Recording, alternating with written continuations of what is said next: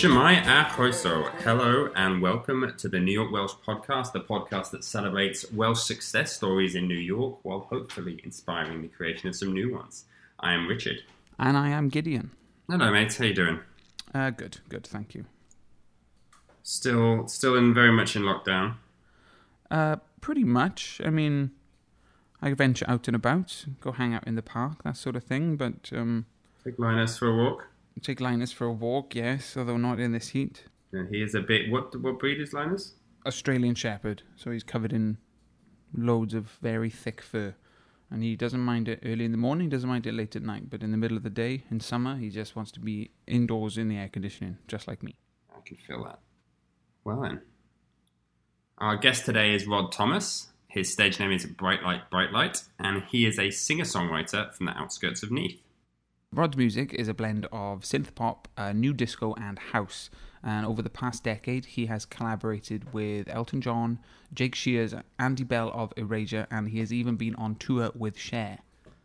Uh, I just have to call out as well, and you'll notice it on the podcast, just quite how casually Rod references uh, touring with Cher, um, which I think gives you an idea of the caliber of um, circles that um, Mr. Thomas runs in. Yeah, he's on, he's on a Um, first name basis with her.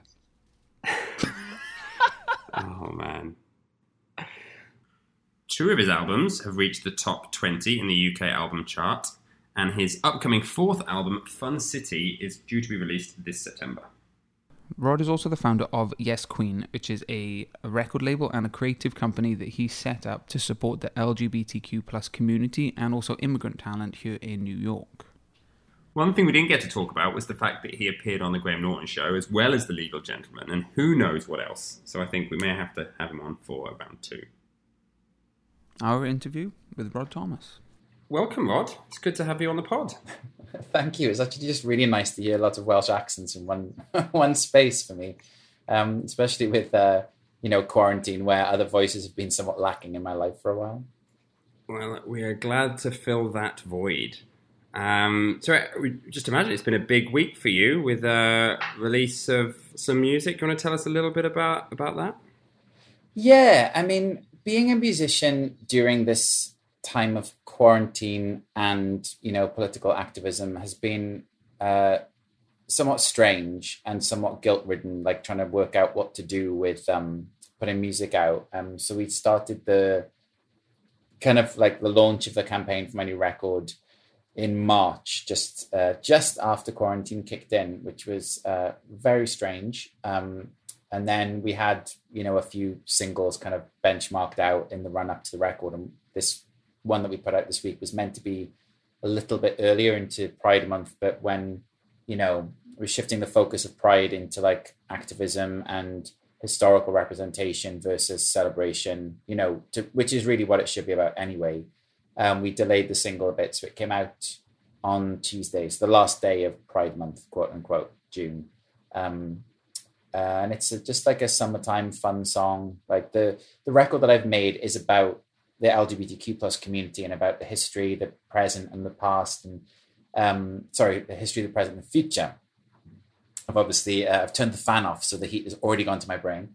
Um, uh, and it's about like you know how the LGBTQ plus community has like struggled through time and how it's managed to stay strong and like celebrate itself um, and stay optimistic in the face of a lot of adversity, which you know the president has reminded everybody just by being white supremacist and anti-LGBTQ in one breath in the last week. Um, so this song, you know, is the sort of like levity moment of the record. It's not about something hugely political. This song is like focused on how the queer community has weaponized humor through time um, and how we Mm. laugh at we laugh at ourselves and we've had to and we do have to and we will always have to. It's like if you can laugh at yourself, you don't have to be gay to understand this, but if you can laugh at yourself, then other people making fun of you doesn't hurt. Um, and that's been like a big defense mechanism for queer people through history. So this song is a ridiculous, delusional look at um, having a summer romance and seeing somebody that you think is hot, losing your brain, um, slipping into a dream world and fantasizing about this life that's going to happen, which clearly never will. Um, and it's a very tongue-in-cheek look at how absurd I can be and one can be. Um, so you know, the idea was to time that in with the kickoff of the summer and Pride Month and being able to enjoy yourself. But now it's sort of like after a month of hopeful education and reflection, now is like a letting people laugh at me for um, for a couple of weeks while the sun's back back out. Sounds great. Uh, what's the name of the single? It's called "I Used to Be Cool." I used to be cool. I wrote it when I moved into this apartment in Manhattan, like March or something of, of March or April or May. I can't even remember now. It feels like 200 years ago. Um, of 2018, and the like week that I moved in, it was like 90 degrees and boiling and like inexplicably hot. So I was just at my computer trying to make music, and I was so hot, like my brain just made me say aloud, "Oh, I used to be cool." And I was like, "Oh, that's a very random statement to just make aloud to an empty room, and I quite like it. Um, and then I just worked the lyrics around that um, phrase that I just dramatically exclaimed to myself. I, I, I, like the way you describe it as being kind of absurd in one in one regard, and I have to say, uh, so I was, I was, looking at the watching the music video last um, last mm-hmm. night, um, which for, for, those who won't have seen it is, um, uh, I mean, it's a video as you said of, of admiring someone in there who's in a swimming pool, right? And I assume it's their apartment, and you you can probably tell us better, but uh, you're part of a, a, cleaning crew who've come. Yeah. To... So the the idea is like you know you have like different sections of society, and like there's a lot of gays who are very rich, basically. So um, the what I plan to do with the album is to make a series of videos where I was going to use different actors from all different parts of the LGBTQ plus community script lots of stuff and have their characters interacting in different situations, which clearly I can't do now because everything's on lockdown. Um, but in this particular one, the idea was like, I am broke and I have to get some job. So I go as part of this like cleaning crew to be like a pool boy for this like super hot rich dude who has a house in the Catskills. Um, and then when I'm on the job, I have a daydream and I, in my dream, I make out with this guy and it's fabulous. And then I wake up and none of that has happened, evidently. Like womp womp. Um, but my friend, that's my friend's house upstate, and it's just like the most incredible house. Um, so I, I got to spend a couple of days there. It was amazing. Oh, nice! And was that so? That was all done and dusted pre pre COVID, was it? it was filmed a year ago. Oh wow! Okay, so it was last summer. Yeah, I filmed it last August. Yeah. God, I didn't know it took wow. so long. Yeah. well, the thing is, when you don't have any money, you kind of have to do things when people are free and uh, like locations are empty. So, um, yeah, we planned this. I've been planning out like you know a series of like five or six videos with the same director and, and DOP um, to be filmed between then and now. Um, and we got two of them filmed before COVID happened. Um, so at least we have those two. Um, but yeah, there was meant to be like a much wider narrative with like proper characters and, and conversation between them. Um, I was trying to do as much as I can in advance before the record came out. So like we had them in the bank. So at least, you know, at least we had two. Right. Did you think about delaying the delaying the release of the record at all, or was the priority like now we want to get the record out and we can only well, do two of the videos, then so be it? The problem with doing that is that everybody is potentially doing that and so then mm. there's like a bottleneck when people then come to re- to to have the new release date further down the line and i don't really know what the benefit would be. I mean it's it's disappointing in lots of ways because I I'd spent like a year and a half like planning with my booking agent to be able to do local outreach and activism with this tour and so I work with local LGBTQ plus talent and DJs and drag queens and activists and charities and venues to really amplify community representation community visibility with the touring of the record and none of that can happen now so that was one reason why we thought maybe we would push it back but it's already been so long since the last record the songs have been done for so long and you know there's really no benefit to pushing back the record other than to tie in with live shows. But honestly, like nobody knows when that's going to be safe again. It could be October, it could be March, it could be next September. It, you know, and because the the way that the conversation in general has shifted to being mindful of communities and representation, I thought it was probably more important that the album came out now than to be pushed back because it is actually about something real and like real lives and real concerns. Um, and I want to use it to do whatever I can to make people pay attention to the voices that I have on the record. You know, there's like 12 different guest artists on the record. Um, to learn about a little bit about history, maybe if you don't know about it.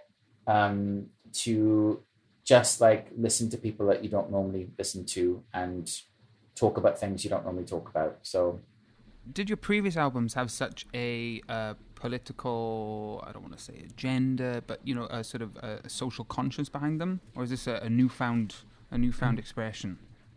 Well, they've each had a thread. So the the first album was kind of about like um, your relationship with places and people. It made me believe in hope because I was I didn't really know who I was. It was my first record. I had no idea what I was doing, making it up on the fly. Tell tell us what year this would have been. That was 2012. Okay. Um, so I was making it 20, 20, 2009 until 2012. And then I moved to New York in 2013 and I did most of the second album, Life is Easy, then came out 2014. And that album was about um, moving country and getting a different perspective and sort of really re-understanding who you are and what makes you happy and what kind of who you surround yourself with and what that can tease out in you. Um, the third album, Choreography, which came out in 2016, was written about my favorite dance sequences from 80s and 90s films that made me happy as a child.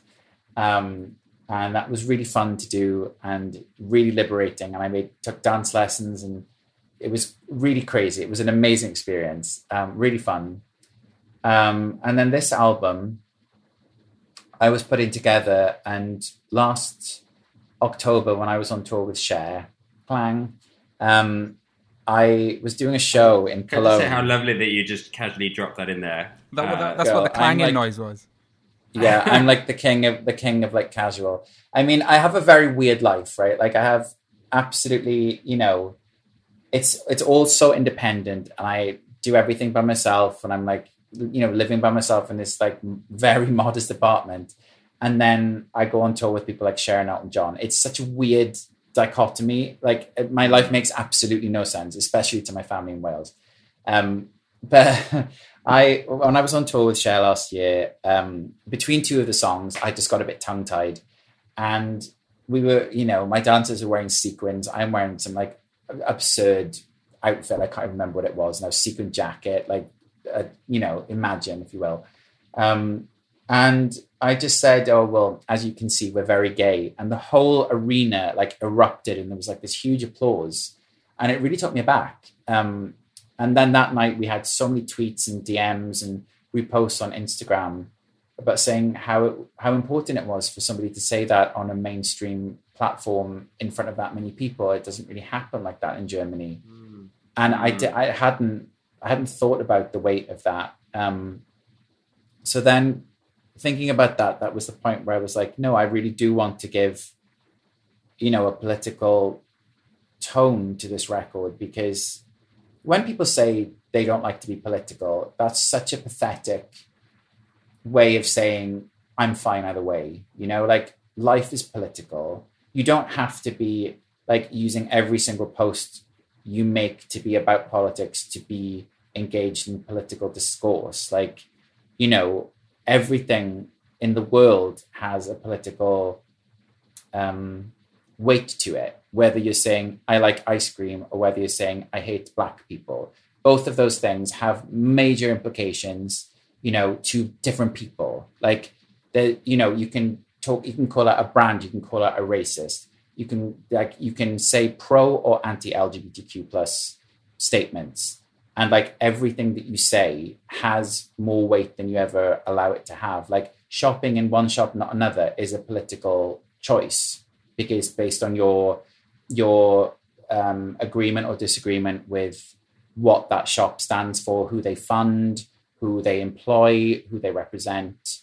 Um, and I didn't feel like there was a way in this world that I could not use whatever platform I have to make some kind of statement, you know, just to show that um, that I care about the community that I'm from and the community that I potentially represent to people. And I have the ability to provide a platform for people within my community to perform on my songs or to collaborate with me or to be hired to make artwork or hired to make videos or to remix or to like you know to to master the record um and i i feel like you know elton john gives gives his voice and his weight to people by championing new music.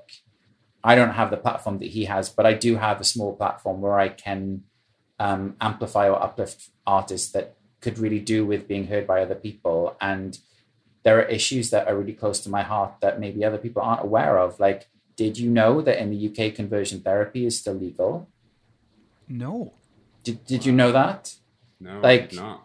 yeah and so that's part of the conversation with my work is like most people think that it's not because when you think about like conversion therapy you think about electrocution but it's there's on you know on a different scale of that there's like negative attribution of like um vocal reinforcement like literary reinforcement like there's multiple scales to conversion therapy it's like it's a lot more um insidious than people think and it's still used so there are lots of things that I have to draw attention to. And part of what I want to draw attention to is the amazing array of talent that I've discovered in the LGBTQ plus community from my travels and from my collaborative work. And is the hideous things that people are putting very willy nilly on social media, which is making people try and take away our human rights. So, you know, I don't, I'm not making like what people would think is like a political record in like a Bob Dylan kind of sense of things, or you know maybe Grace Jones talking about like her um, Jamaican upbringing into like a crazy fashion led world and what she's gone through with her life. But it is a political record in that it has its roots in a community that is like historically underrepresented. Uh, oh my god, historically underrepresented um, historically victimized and historically laughed at, you know, and it's time to stop laughing unless you're laughing with us. It's a, it's a great point because I think you also not not only say you know it, it's what you say and what you act, but also I think what you what people choose not to say, um, or when they choose to change the conversation, is as much a, a stance as anything. Um, Yeah.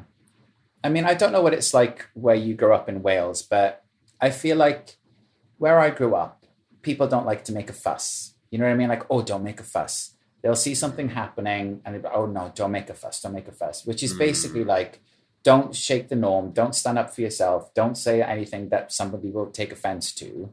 And a lot of those things, you know, don't make a fuss is fine if somebody's taking your seat on the bus, but don't make a fuss is not fine if somebody's taking away your human right. Like, that's not that's not okay.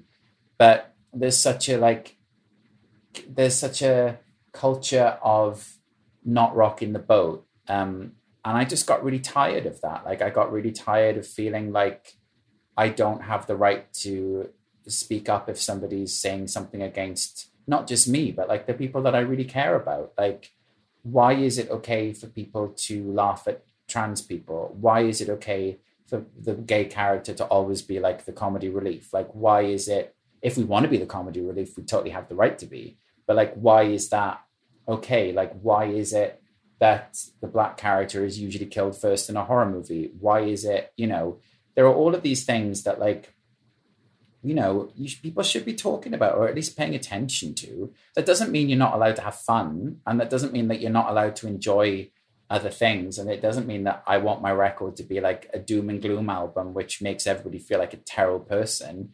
It's just like I want my album to to to start conversations with people, you know? Like we we we laugh at ourselves, and I laugh at myself all the time. I'm an absurd, ridiculous human being, and I love all manner of like ridiculous films. Like I have Mannequin, Gremlins, Big Trouble in Little China, Romy Michele, Bette Midler posters all over my apartment. But I also pay attention to the news, and I will call out like you know anti LGBTQ and racist behavior. So like you can both of those things can exist in the same person, and they really should. And they should, yeah, quite right. I, often think when people say, uh, "What's the old adage? Don't talk about uh, don't talk about politics or religion in polite company." What they really mean is, yeah, don't challenge me on my political ideas. I've, I've made up my mind, yeah, and I don't want to. I don't want to talk about it. But you're right about opening a conversation. I think because, and it doesn't even have to be a difficult conversation. But like we should be talking about all of these things because I think we can all recognize there are changes that need to be made. And if everyone, Yeah. if no one speaks about it, and everyone goes to bed thinking exactly the same way they thought when they woke up that morning, yeah. nothing's going to change. Yeah, and it's the idea of conversation. You know, like I'm not here to shout at people and tell people that they're wrong. I'm here to like, like I've never. When have you in your entire life had someone shout at you and it's changed your mind? Like never once, right? You know, the the times when you've actually made a change in the way you think is when somebody has like had like a conversation with you, like you are a real human being, and talk to you like your opinion matters, and talk to you like you're both listening to each other that's conversation and that doesn't happen very much these days. You look at elections in america and it's a republican screaming at a democrat and in between them is just like the grand canyon. It's like this is never ever going to end well. You have like you know people screaming from like you have like a gay man screaming at like a white straight man like you don't understand me. The other one's like you don't understand me. Like this situation is never going to be helpful and I want to present this record in a way where it is, you know, it's somebody showing something fun and cool, which is actually as engaging as like a straight person doing the same thing. And this band happens to be somebody from the LGBTQ plus community. The the acronyms throw people to begin with. You know, people uh, people don't understand what they mean. This is the the eternal failure of the liberal side is that like they present things in ways that are not digestible to people who aren't on their wavelength. Like they even things like saying defund the police to people that don't already think that they don't get what that means. Like maga is so brainlessly simple to understand it got a huge following.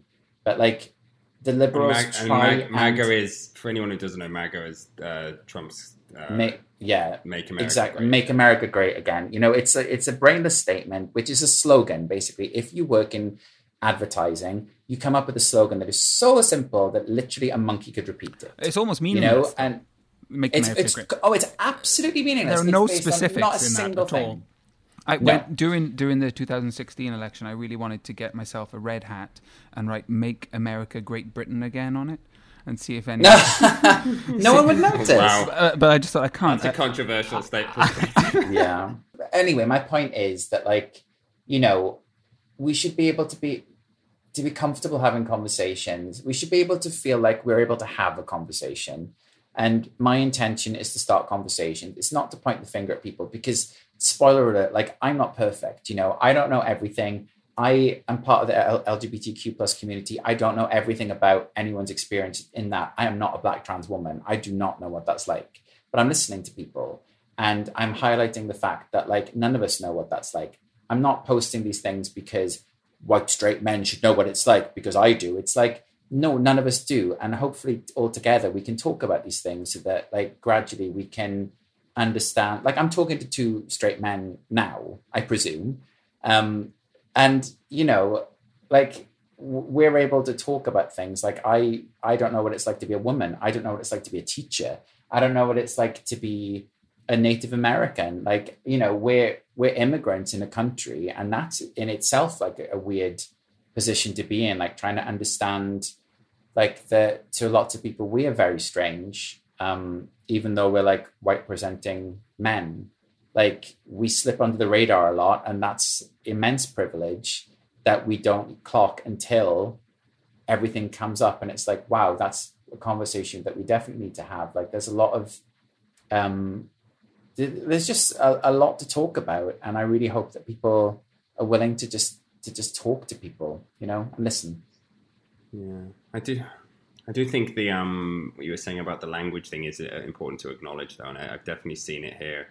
I think you were you were half saying that you know that even the notion of defunding the police um, sounds radical, but actually, you know, when you understand that it means you know cutting down a police budget and redistributing that money into social services, so that when you you know need to call for assistance, um, you have other alternatives than you know a policeman with a shield and a gun showing up and you might be able to yeah. have a, a, psychologist or a psychiatrist or um, social yeah. services come and help you in those scenarios. Um, but obviously, that's a long thing to put on a poster.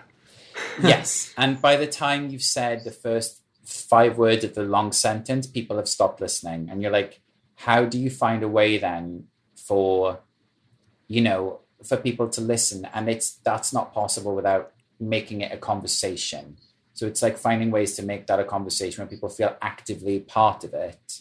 To so then they their ears are actually open when you're trying to say that sentence. You know. And I think yeah, it's interesting. Oh. I was just gonna I was gonna say that I think part of the problem is that people only end up having these conversations with people that already essentially agree with them. Hmm. Yeah, we're just talking I mean, about it to our mates, yeah. and then how... Well, that's actually what I was going to say because I think what's been different about the last few weeks is I think we're starting to see a bit of a difference. And I've actually been up at my girlfriend's who lives on the Upper East Side in Manhattan near Gracie Mansion where the mayor lives. Um, mm. And there's been a community forum every evening at 7 p.m. and then a march around Gracie Mansion. I've, I've been going to some of those. And it's really been interesting to see people from different neighborhoods, from Harlem, from the Upper East Side, um, share their experiences, have discussions. Now, granted, just to turn up, um, you know says something, but you are starting to see a lot of that interaction. But we have encountered quite a bit of pushback from people in the neighborhood, um, and there was even right. one instance where we were, you know, people were saying Black Lives Matter, and a woman started screaming All Lives Matter. Um, oh, now, now, of course, uh, you can understand why she's you can't understand why she's saying that, but you, she's looking at that, not understanding that all lives yeah, matter cannot right. cannot matter until Black Lives Matter. But without yes. understanding that, um, yes. She, she's under the, she, she's under the assumption saying you know and getting defensive. But what we did instead of sitting and having that conversation, we just shouted back louder, "Black Lives Matter." Yeah, and again, my obviously like, didn't help. At, never, across the, across the Grand Canyon. And there are still a lot of people that I see that still post "All Lives Matter" memes, and I'm like, I, I don't. Are you just choosing not to listen now? Like because there's been you know there's been information shared to you on level of everything from university level to like literally three year olds should understand that and at what point do you decide that you've actively you're actively not going to pay attention to what's being said you know because there is a point where the information is so simple like that how yeah. could how could a living person who has ever opened their eyes or ears how could how could that living person actually not see that point of of reference? How how yeah. could how is it possible to to be alive, like have the oxygen going into your brain and not understand what that is trying to tell you? Yet here we are. It's it's so bizarre. Like I I've been saying to my friends that like the first thing that COVID killed was perspective. It just feels like people are not willing to. Multiple people are you know doing their best, and there has been like a big upsurge in social awareness, but like the startling lack of perspective with some people during this whole quarantine has been like like spine shattering you know like i feel like i'm having a stroke when i read what some people are writing or what how they're responding to things i just feel like the character in a movie where they are put in an insane asylum because they can see things that other people can't and everyone's like you know you're insane you're like no that person just did something really horrific they're like no you're insane and i'm like am I insane? I'm not insane, but you know, those moments where you really just feel like, oh my god, what the hell is going on? I think it's quite heartening that after after the lockdown, when you might have it, uh, expected people's lives to become smaller and more introspective, actually there mm-hmm. is, there is this this big surge of uh, activism and caring about other people, which I think yes. shows that uh, when we're not completely swamped by uh, all the things that go into work and earning money and buying things and all the other stuff that we do that fills our lives. When we're not swamped with all of that, we actually, on the whole, are, are good people mostly. yeah, it it has been amazing to see like how many people have come to the table and just be like, you know, just useful where they can be and mindful and ready to learn and ready to like pay attention to things that they, you know, rightly or wrongly weren't aware of before. You know, for me, with, with like Black Lives Matter and all the stuff I've learned about the American legal system, for example, is an important reminder to me that like when people are trying to be LGBTQ plus allies, of course they don't know certain things. And an easy reaction is to like roll your eyes when people are like, you know, oh, so oh, you couldn't get married before, or like you know, you could just get attacked for holding hands with somebody in the street, and you're like, yes, we've been saying that for a very long time. But of course, everybody has their own. Every community has their own version of the eye roll, just being like, yes, we've been trying to tell you that for an incredibly long time, and just nobody's been listening. So, you know, it's an important reminder again about perspective and conversations and like how hard it is to make people aware of something that doesn't directly involve themselves, you know? Hmm. Um, because it's hard if you don't have any experience of something. How can you possibly understand something? So it's like nobody expects you to be born understanding gay history or what it's like to be a trans person all they're asking is that you allow yourself the time to step away from your comfort zone and learn something if you want to you know? Um, nobody is born knowing everything about every experience at all not a single person but the willingness to listen and have those conversations is the only way that anything ever gets taught like you know? So you you know when you're choosing to not listen and you know when you're choosing to listen and it's just like hopefully people will choose to listen a bit more and it seems like they have and i hope that that continues Yeah. Well said, and I, it's actually a great doc. I watched, an, uh, you know, part of my education. I watched um, the Marsha P. Johnson documentary on Netflix, Yeah, um, yeah. which I thought was a great. Um, so I, I learned a lot from that. Um, did you see the disclosure documentary on netflix that just came out Yeah. no, I didn't see that one. it's really it's really good the the strength of that documentary actually is that it kind of goes through like cinematic and television history about um trans representation and you'll realize that there are so many films that you've seen with like varying degrees of trans representation which have been like almost exclusively problematic um through history but like that's how most people s- learn about what a trans person is or a gay person is and of course, society is mostly terrified of trans people because most films have made fun of them or used them as like the tragic story or the the the heartbreak story or the the murder victim or whatever. You know, like there are very few instances of um, triumphant, successful trans characters in TV, film, you know, whatever throughout time. So how do you learn about stuff? How did I learn about stuff when I was a kid? I watched movies and I watched TV shows and listened to the radio to learn what life was like outside of Sleepy Crynant, you know? Um, there was lots of very gay culture in the UK. I feel like the UK was very gay um, in the 80s and 90s with things like uh, Stock Aitken Waterman and like Sonia and Gina G and Kylie Minogue and blah, blah, blah, blah, blah, blah, blah. But none of it was ever like, they were never like the, uh, the serious people. They were never the success stories. It was just all a bit like light fluff fun. Um, and I feel like any gay character in 80s or 90s TV shows, they were uh, outrageously camp and they were absurd figures which were just there for a laugh. And I don't really feel like I had anybody that I related to or saw as a role model or that my family would see as like a viable um, person that would exist in the real world and make a success of themselves and have a good life. You know, I feel like that was um, hugely missing in pop culture um, most of my life. Um, and so I do think, yeah, it's really important to see role models and to have, you know, trans people playing trans characters, gay people playing gay characters, which is one of my major bugbears. Uh, representation, I think, is one thing, but of course, I think a big part of what we um, what we know is important is it's not just getting that representation, but also getting accurate representation. Um, so you're getting role models and you know people into popular culture in music, um, in cinema, in television, um, that that actually reflects the, the populace of the people who live in that country. And uh, and I think getting uh, to a point where it's not just oh we have a film like Black Panther means that there is now you know equal opportunities for black people in the film industry. Um, in the same way that having a black president doesn't mean there's equal opportunities um, for black people in politics or society in general in America.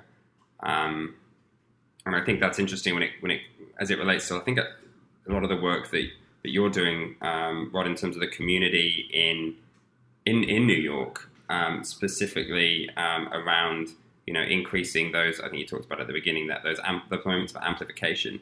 And I know that you have been doing a lot of work um, in that. So maybe you can just talk about the you know the organization you've set up um, and just some of the efforts that you, are working on there to affect some of those change that change. So you know, I'm fortunate, and I moved to New York because when I came to visit here, I saw so much diversity in the arts and culture scene um, with people who work really hard and they play really hard, but also they go and support each other. And I saw people going to each other's shows, paying for tickets, never asking for a freebie, and going to support people because they wanted their friends to succeed. And that is such an incredible um, facet of New York lifestyle and art scene that um, I find in, like incredibly inspiring. So um, here as well, it's it's more common to talk about injustices than it is in the UK. I feel like it's more open dialogue here than it than it was there up to date. And you know, it's been really amazing to be here and try and be part of something where we're trying to create opportunities for people and trying to represent people and you know listen not everything can represent them when i say like there weren't gay characters and things like I don't want people to write a gay character into a TV show so that I have representation. I don't think every show needs one. That's tokenism. I don't think that every show can can possibly represent an accurate depiction of everybody's life. Like that's impossible. Um, but I do want more opportunities for people to be seen and to be heard. Um, so you know, Alan Cumming runs this amazing bar in the East Village called Club Cumming he's a huge activist. He's amazing. He's worked with like lots of different people from every kind of like facet of the LGBTQ plus world and straight people, spoiler alert, and always works to like create opportunities for people to grow and learn and show their talent and meet other people, meet other talents, um, which is amazing. And there's lots of institutions in New York that I feel do that. So, um, kind of like in the narrative of this record that I've set up, I wanted it to involve the voices of people who don't look like me, don't sound like me, don't come from the same place as me, don't have the same experience as me, and set up a well, it's like a kind of umbrella collective, really, but it's working as my record label. It's called Yes Queen, which is Y S K W N, um, largely poking fun at that trendy thing with like bands like SBTRKT with like no vowels in them, um, because it annoys the hell out of me. So I did it to myself. Um, I thought it was hilarious. Um, but it's it, I'm using it as well as like an umbrella company to list um, organizations that support and amplify underrepresented voices, um, to amplify talent within the LGBTQ plus community, and you know people that don't live where they were born. I think that's a really important struggle that a lot of people deal with. Um, I try to work with them and I try to connect people like I'm not Joan of Arc. Like I'm not Mother Teresa. I'm not like I'm not any of these people that have made huge historic movements through time.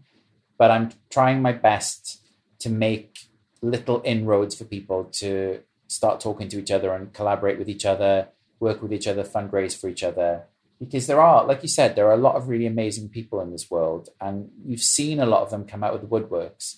All the stuff like I've been posting that has activism and activist attentions, I've had lots of people that I know personally like message DMs and say like, "Wow, I didn't know that. Actually, thanks for posting that." And these are people that I think are you know educated liberals. And the point that I've been making the whole time is like none of us know everything. So you know, one person sharing something is is fantastic because you know it's a way for you to to see something that somebody else has seen and like shared on. So my whole intention with my Yes Queen like outlet is to share information, share education, share experience, share joy, share burdens, share opportunities, and do whatever I can to, you know, create opportunities or to make people aware of opportunities that exist that they should absolutely be aware of because you don't always get to see them. You know, I don't know about funding opportunities or residencies or shows that are happening until somebody tells me about them. So I'm just trying to, you know, be a little megaphone, I suppose. nice, nice. Thank you. I just, I just want to say that you. I know you say you took all the all the vowels out, but we three are from Wales, and you've got you've got Y S K W N, and I read that as Ascwn, and I even I even put it in Google Translate. I was like, what is this? What does this word mean? Does it have a Welsh translation? No. I, I imagine if it did, it'd be, it'd be it's really not unfeasible, though, is it? No. I have been as, like, as did I, as did I. I mean, Yeah. I don't know if I. T- I remember a term. I don't. I, don't know if, I think I've asked it before. Askin Ascoin Davith, but I, I, it's like a swear word or something. But you can cut this out. But um, I, d- I don't know. Maybe I'm, I would be like, I would be so proud if it was accidentally a Welsh swear word. You know, that would be so amazing. So what's what's next for uh for? Do you know? I don't think we ever even said the name of your act. We've referred to you as Rod Thomas, but we haven't said that you uh, perform and record songs under the name Bright Light, Bright Light. hmm Yes, that's what that's what I do. So if people if people wanted to uh, to listen to uh, Fun City, uh, your latest Yeah. album, or in fact your back catalogue, uh, where could they where can they find you? Uh, I am on all the social medias. Uh, my handle is at brightlightx2. Um, so like Instagram, Twitter, Facebook, uh, on Spotify or iTunes, it's Bright Light, Bright Light. And uh, there are three albums to date. Fun City's out in September, but you can hear the three tracks that are out um, today. Um, I've worked with people like, you know, Jake Shears, uh, Elton John, um, Andy Bell is on a track on the new album from Erasure. So lots of stuff coming up um, and plenty of music to work your way through in quarantine in the next few months until the new album comes out. And we haven't we haven't actually talked about it today, but you've also been doing virtual virtual gigs, right? Um, Yeah, I normally do a DJ party every week in Alan's Bar, uh, Club Cumming. So I've been doing this DJ set online every Saturday. So you know, if you're at a loss, um, 3 p.m. American time or 3 p.m. New York time, which is 8 p.m. UK time. Uh, I DJ on twitch.tv forward slash brightlightx2 or on my Instagram channel. Um, and I play pop songs, songs from movies, uh, soul, disco, you know, uplifting, fun stuff basically for five hours every Saturday that will get you through quarantine. And if I don't get you through quarantine, I have failed my job. That sounds fun. Well, fun. well, this has been absolutely awesome. I think we could we could keep going all day. Um, we may well have to have you back on for another episode at some point because I'm sure there's some uh, either sh- some Cher or some Elton stories that we, we absolutely have to hear. Yeah. Uh, Yeah, well, guess point. what? I'm not going anywhere, so I'm very available. Um, but for now, we'll let you go. And we said, yeah, just thank you so much. It's been a it's been a great conversation. I've, I've really really enjoyed it. Yeah, thanks for having me. It's been really nice to do it. Nice to hear some Welsh voices, uh, you know, in in these foreign shores, and uh, hope hope to see you in real life soon. Yes, it's been a pleasure. Thank you. Thank you very much. You're welcome. You're very Cheers, bud. welcome. O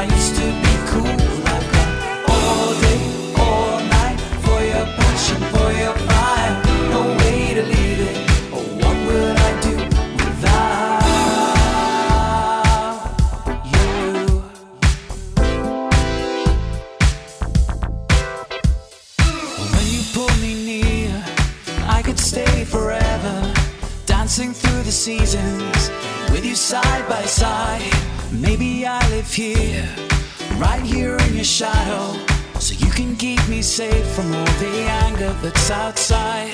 There's not enough patience in the world, and the way they love only seems to hurt. Oh, life is rough out there on the streets, but in here where we're hiding, there's nothing to fear. Cause I've got all night, all day for your tears, for your pain.